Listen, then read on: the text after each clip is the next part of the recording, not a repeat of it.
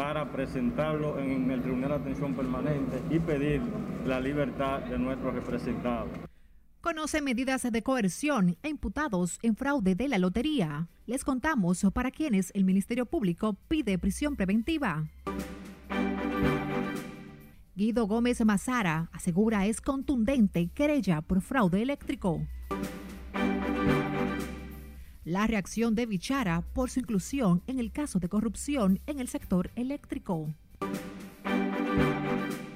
Eh, penosamente, muchos de estos pacientes no, no aguantan. Y hospitales siguen saturados por ingreso de nuevos contagiados, pero avanza vacunación contra COVID.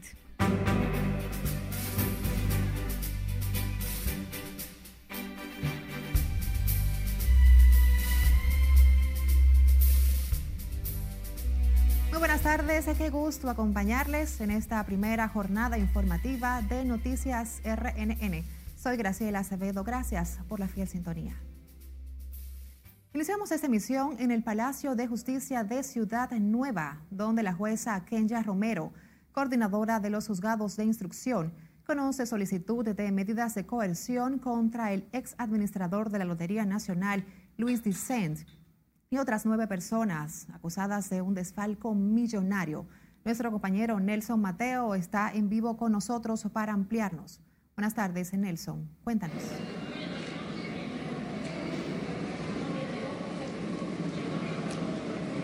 Sí, buenas tardes, Gracielas. Así está ahí como adelanta en estos momentos la jueza Kenya Romero eh, juez de atención permanente del Distrito Nacional, continúa conociendo las medidas de coerción al ex eh, administrador de la Lotería Nacional y otros eh, nueve acusados de haber perpetrado una estafa millonaria en la Lotería Nacional.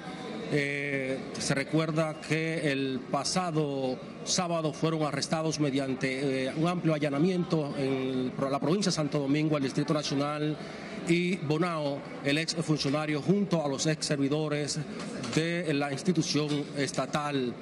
Aquí en el salón de audiencia se encuentran la magistrada Jenny Berenice Reynoso y del PETCA y el magistrado Wilson Camacho, quienes encabezan la barra del Ministerio Público que sustenta la acusación en este proceso, el primer proceso de corrupción que está siendo judicializado concerniente a la presente administración y por el que el Ministerio Público solicitará medida de prisión preventiva para todos, excepto para Rafael Mena y el no vidente Miguel Mejía, quienes se han declarado colaboradores del Ministerio Público. El abogado de los imputados, Rafael eh, Mesa Nova, Jonathan Brea y Carlos Berigüete. Me refiero al doctor Brutalco Jaques, aspira a que la jueza Romero disponga la libertad de sus clientes. Escuchemos. Notificó bien temprano ayer, nosotros vimos el expediente y vinimos en condición con todos los presupuestos para presentarlo en el Tribunal de Atención Permanente y pedir la libertad de nuestros representados. Quiero decirle que estos tres jóvenes trabajaron durante 12, 13 y 16 años en la Lotería Nacional y no tuvieron nunca ningún problema dentro ni fuera de la lotería. Hasta que llega esta nueva administración y comienza la manipulación y la represión arriba de esos muchachos. Como les dije anteriormente, no, no está en las mejores situaciones. La expectativa de este día es que se conozca la medida de coerción para que ella pueda obtener la libertad. Nosotros nos vamos a enfocar en lo que es el arraigo que ella tiene, eh, sus dos hijos, y que ella está dispuesta a comparecer a cualquier requerimiento de, que, de, la justicia y, del Ministerio Público.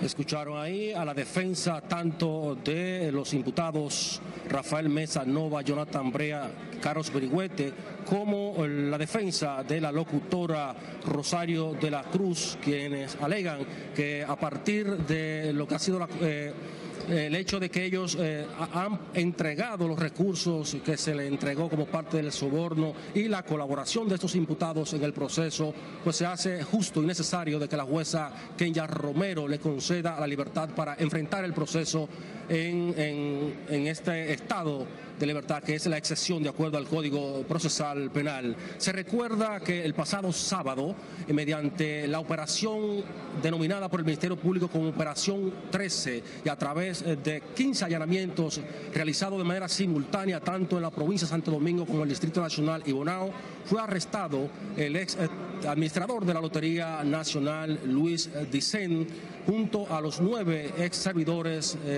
de la institución estatal, todos ellos acusados de perpetrar una estafa que envuelve más de 500 millones de pesos y por lo que en estos momentos están siendo procesados en el Tribunal de Atención Permanente, donde eh, tanto Jenny Berenice Reynoso como Wilson Camacho de la Dirección de Persecución de la Corrupción Administrativa les solicitará medida de coerción consistente en casi a todos ellos, prisión preventiva, excepción, repetimos, de el no vidente Miguel Mejía y el chofer Rafael Mesa.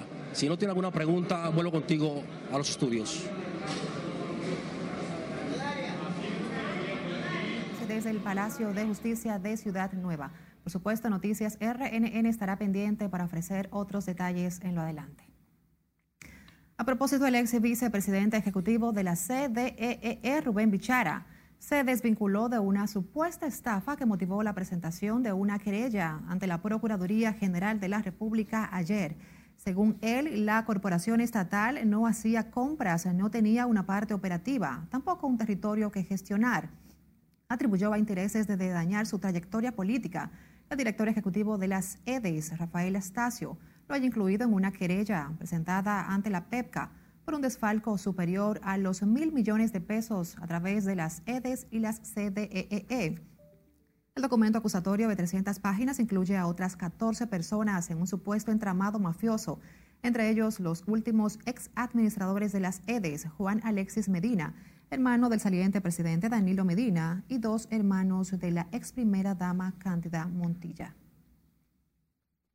El ministro de Energía y Minas, Antonio Almonte, defendió este miércoles el sometimiento de 14 personas y 25 empresas ligadas por corrupción en las pasadas administraciones de las CDEE e y las EDES.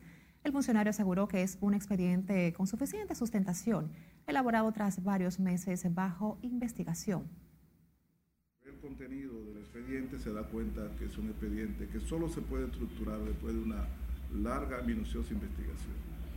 Los juicios sobre su contenido y sobre el curso posible hay que dejárselo al Ministerio Público, que fue donde se depositó. El Estado Dominicano presentó una querella penal con constitución en acción civil en contra de Rubén Jiménez Bichara un hermano de dos cuñados de Danilo Medina y otras 10 personas por supuesto desfalco en el sector eléctrico.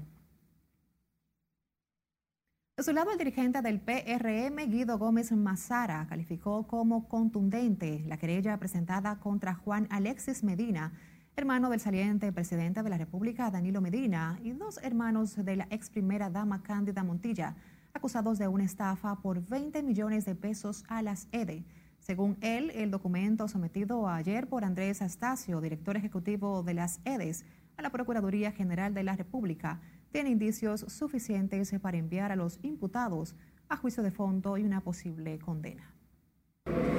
Eh, CDEE, de Norte, Sur y de Este, se han ahorrado 19 millones de dólares comprando los mismos equipos que la anterior gestión compraba muy caro. 19 millones de dólares. Para Guido Gómez Mazara, el Ministerio Público realiza una labor efectiva y firme en el combate de la corrupción administrativa, con varios casos sometidos a los tribunales. Cambio de tema, el ministro de Interior y Policía, Jesús Vázquez Martínez, aseguró que el plan de seguridad lanzado por el gobierno en el sector de Cristo Rey ha sido exitoso. Advirtió que no podrán circular las motocicletas que no estén registradas. Siledis Aquino tiene la historia. El ministro de Interior y Policía y el director del Intran visitaron el barrio de Cristo Rey para evaluar la marcha del Plan de Seguridad Ciudadana. Aquí valoraron la iniciativa con énfasis en la circulación de motores no registrados. Este, este es un plan que ha tenido éxito, como ustedes han podido verlo, no solamente con la presencia aquí, sino en los tres espacios donde se está haciendo el proceso de, registro de la motocicleta. Motocicleta que no esté registrada en este proceso no podrá usar las vías públicas del país, porque estamos dando el tiempo suficiente, creando las condiciones para que las personas se registren y el no registrarse constituye un hecho que primero atentaría contra la seguridad nacional. Las autoridades ya tienen registro de 15.000 motocicletas de 190.000 que estiman tiene la circunscripción 2. Con este registro que incluye extranjeros, las autoridades pretenden enfrentar los hechos delictivos. Para nosotros es sumamente importante que podamos registrar todas las motocicletas del país. Una razón muy sencilla.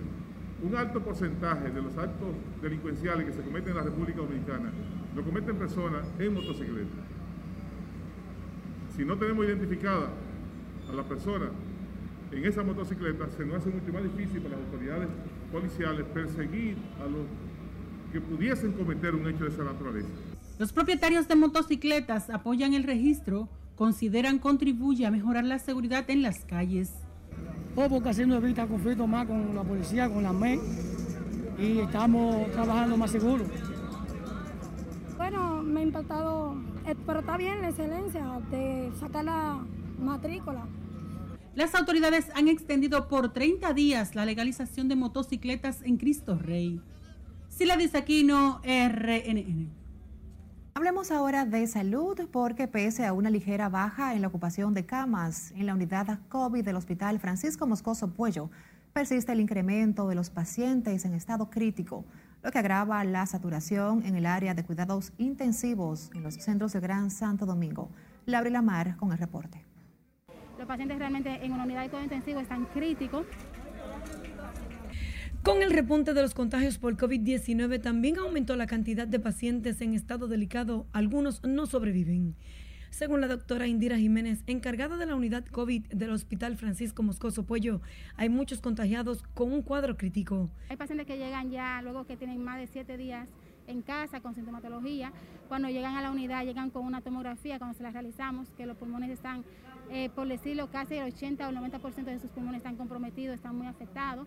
Y esto, con este porcentaje tan bajito del tejido funcional del pulmón, no lo ayuda a ellos. Y eh, penosamente, muchos de estos pacientes no, no, aguantan. O sea, ya lo que hacemos por ellos no le funciona mucho porque sus pulmones están totalmente comprometidos mientras familiares de pacientes ingresados con la enfermedad aguardan en las periferias del hospital. Los atrapa la angustia. Difícil, mi hija, muy difícil, porque uno, ellos de verdad le dan información a las 9 y a las 2 de la tarde, pero es muy difícil estar aquí con este sol, con no hay como un modo de que uno puede estar tranquilo sin estar expuesto a como estoy ahora sentada en el piso. Ha sido difícil, sí, pero estamos eh, con la esperanza y la fe de que Dios, ella va a salir bien, que Dios nos va a dar la victoria en esta situación. Casi 4.000 personas han fallecido por COVID en territorio dominicano en 15 meses desde que inició la pandemia, con más de 300.000 contagiados. Las autoridades insisten para que la población acuda a vacunarse y mantenga las medidas de prevención, la vía más segura para evitar muertes por el virus. Laurila Mar, RNN.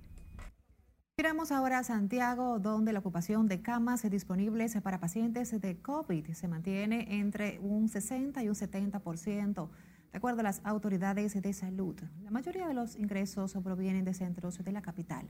Junior Marte nos cuenta.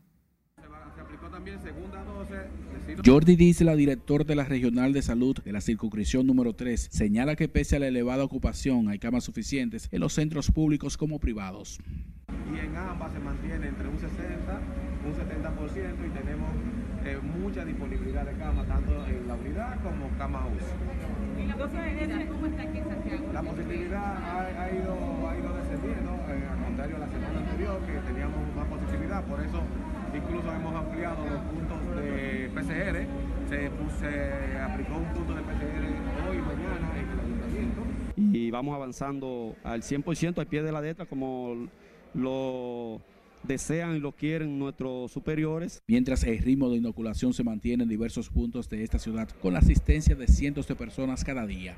Sí, sí, ellos tienen un buen, buen manejo en la fila y, los turnos y la cosa.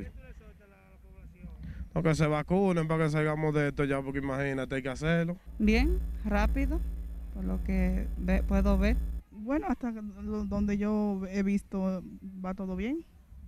Que usted se vacune, que yo me vacune y que use su mascarilla. Algunas plazas comerciales han colocado ofertas especiales para quienes presenten sus tarjetas de vacunación, una forma de apoyar la jornada. En Santiago, Junior Marte, RNN. Continuamos con el tema del COVID porque sigue la presencia masiva de ciudadanos jóvenes y adultos mayores en los centros de vacunación. Quienes van a inocularse admiten que el virus sigue siendo una amenaza a la salud y a la vida. Y nada, les exhortamos a aquellos que aún faltan por vacunarse que acudan al centro de vacunación más cercana. Eh, este centro ha tenido una buena producción, siempre 1500, 1700, 1800. Ese es el dígito en el que rondan desde que se aperturó la jornada eh, masiva y la jornada para adultos mayores de 18 años. Eh, ¿Qué me dio la COVID? No, porque uno ve a la gente que se mueren a diario y, y ha tenido que restringirse bastante. Casi no salimos y queremos volver a la cotidianidad. Pidieron a quienes no lo han hecho que vayan a los centros a nivel nacional a administrarse las dosis de la vacuna. Casi 9 millones de dosis han sido aplicadas de los distintos fármacos. El gobierno está optimista con el avance de la jornada. A propósito, esta tarde será traído un nuevo lote de un millón y medio de vacunas Coronavac de la farmacéutica china Sinovac para dar continuidad al plan de vacunación contra el COVID-19. Las vacunas serán recibidas en el Aeropuerto Internacional de las Américas por la vicepresidenta Raquel Peña, el embajador de China Shan Rum y los ministros Daniel Rivera de Salud Pública y Víctor Bisonó de Industria y Comercio. Según los reportes del Ministerio de Salud Pública, hasta el día 10 del mes actual, habían sido aplicadas un total de 6.050.983 dosis contra COVID-19, de las cuales 4.223.427 corresponde a la primera dosis y 1.827.556 a la segunda. Recuerda seguir Noticias RNN en Facebook, Twitter e Instagram y enviarnos sus denuncias a través del 849-268-5705. Recuerda que nuestras emisiones de noticias puede escucharlas en cualquier momento a través de las plataformas Spotify, Apple y Google Podcasts. Vamos a una pausa. Cuando regresemos, crece rechazo por encarecimiento del pan. Sabrá la advertencia de Proconsumidor a panaderos y dueños de colmados. Y el presidente Abinader encabeza inicio de construcción de nueva Academia de Béisbol. Siga con RNN Primera Emisión.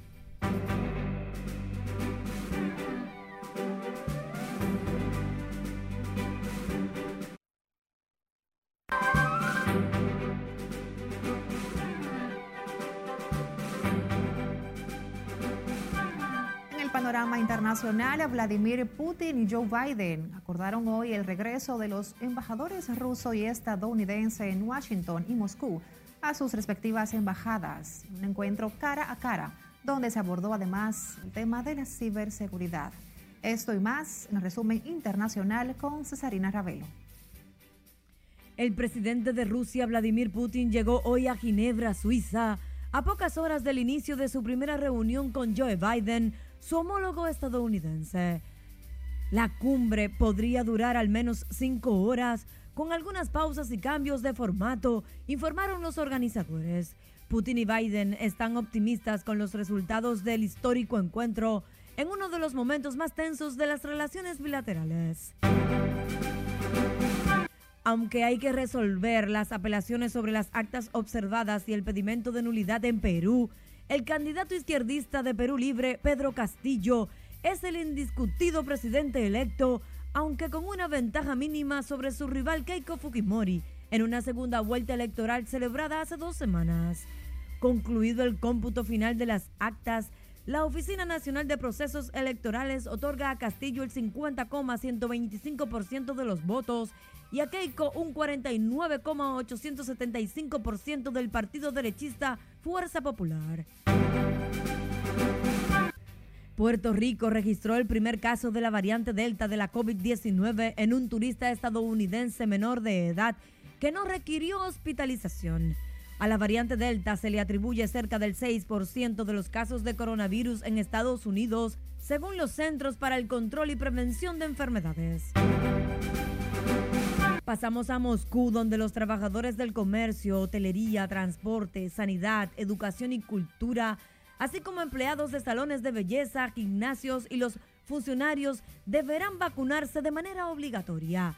En una ordenanza, la jefe de sanidad de la capital rusa, Elena Andreva, explica que cuando los ciudadanos entran en contacto con otras personas, se convierten en potenciales transmisores del virus.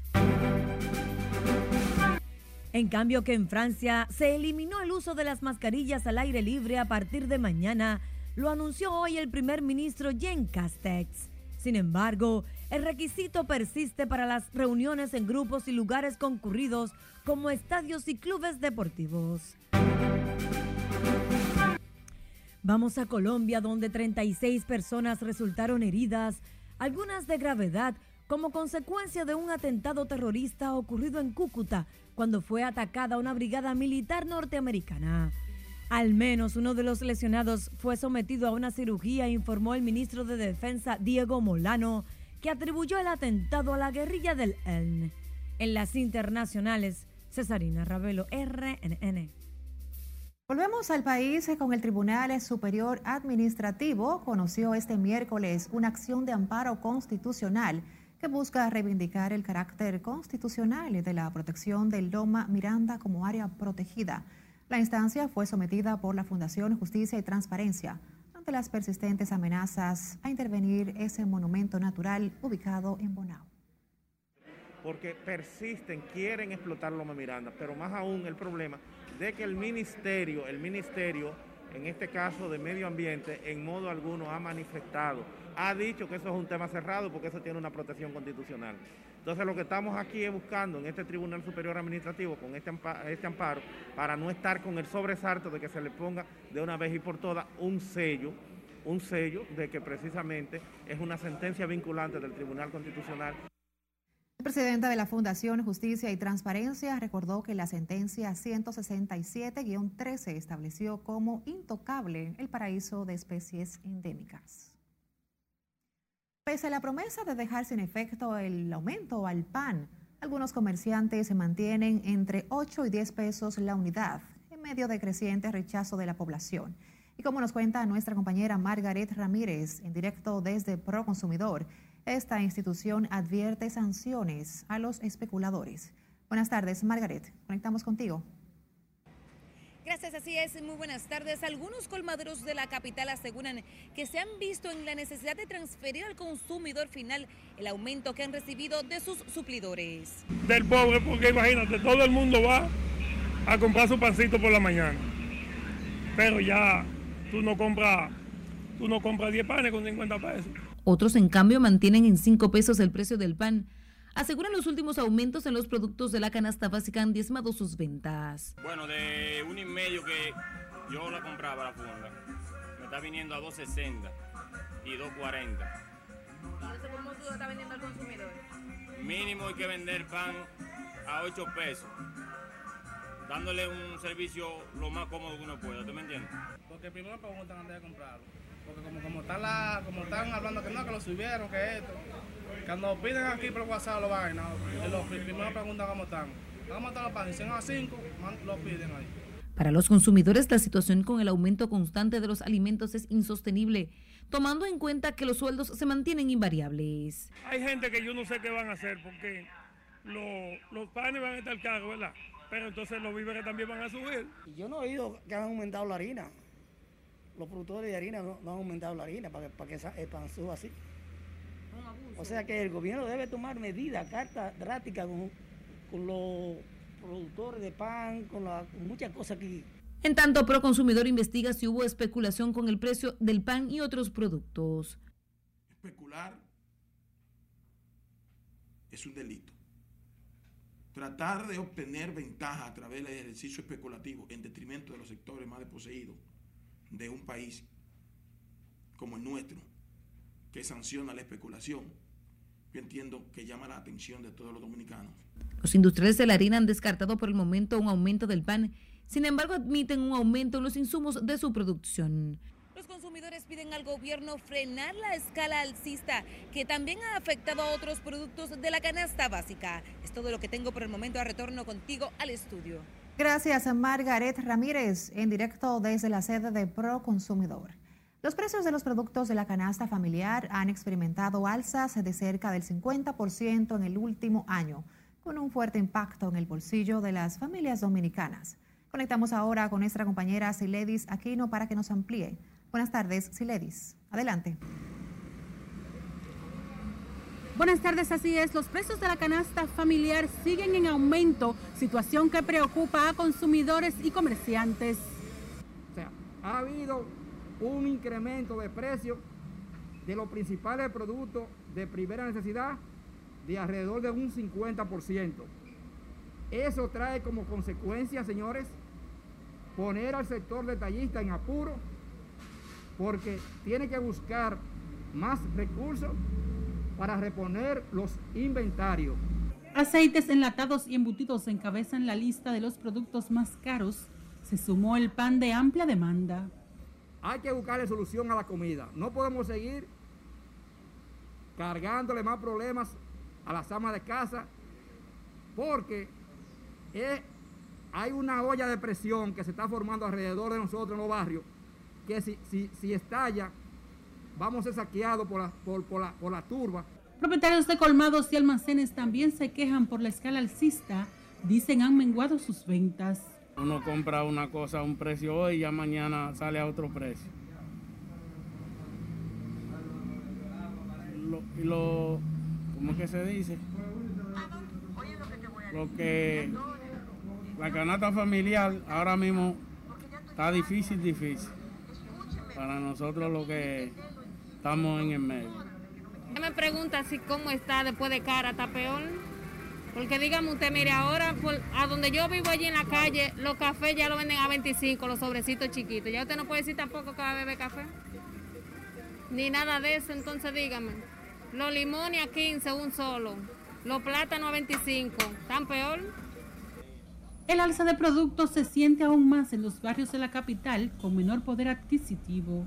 La población está demandando de las autoridades buscar alternativas para reducir los precios de los alimentos.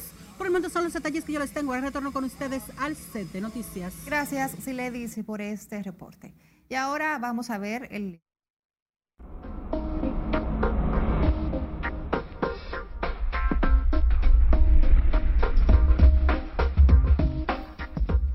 vámonos con el estado del tiempo. Nuestro compañero Cristian Peralta tiene ya los pronósticos.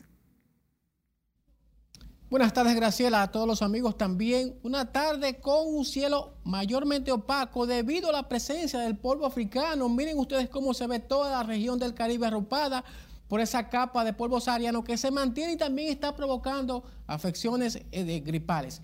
Vamos a ver la próxima gráfica porque hasta un 90% de que se forme la próxima tormenta tropical en el Golfo de México. Esto es lo que tenemos en cuanto a las condiciones del tiempo. Graciela, continuamos contigo.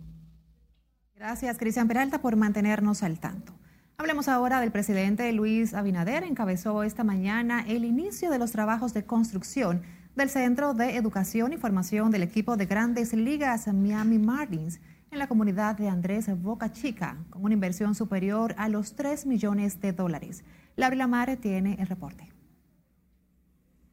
Gracias, buenas tardes. La Academia de Béisbol no solo se enfocará en la formación deportiva, sino que también fomentará la educación de sus atletas.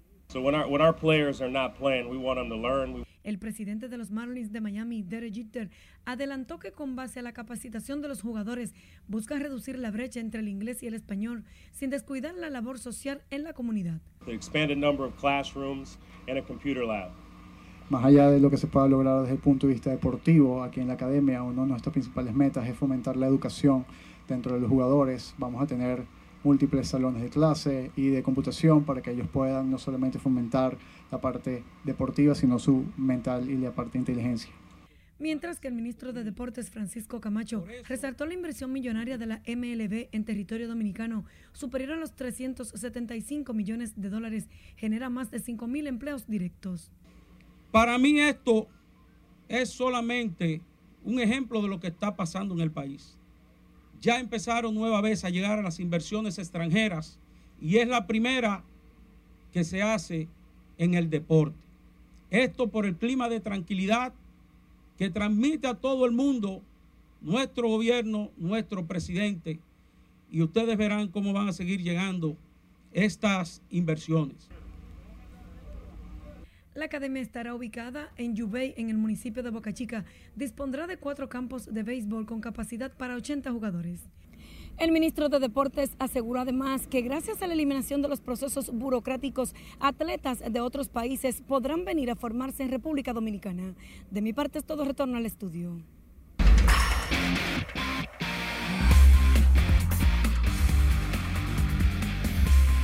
Gracias, Laura. Y continuando con más informaciones, vámonos para las grandes ligas porque los muchachos estuvieron calientes. Rafael Devers conectó cuadrangular su número 16 de la campaña. 435 pies. Su hit número 500 de por vida. Gary Sánchez de los Yankees también conectó cuadrangular. Esta vez de 410 pies. La sacó hasta el parqueo. El morro de Montecristi. La mandó Fernando Tatis Jr.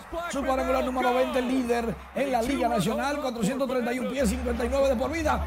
En la NBA, Milwaukee cayó ante Brooklyn en el último minuto de juego, 114 por 108 y la serie la tienen los Nets a favor. Cristiano Ronaldo logró dos goles contra Hungría y es el líder de todos los tiempos de Eurocopas con 11 goles.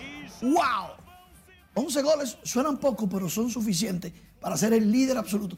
Armó un lío Cristiano Ronaldo con una cuestión de agua y refresco y esas cosas. Hizo perder un dineral a una empresa, pero bien, eso es economía. Más detalles a las 10. La Como debe estelar. ser en nuestras redes Y en sociales. nuestras redes sociales, por supuesto. Gracias, Manuel, por los datos. Y ustedes, gracias por acompañarnos. Feliz resto de la tarde.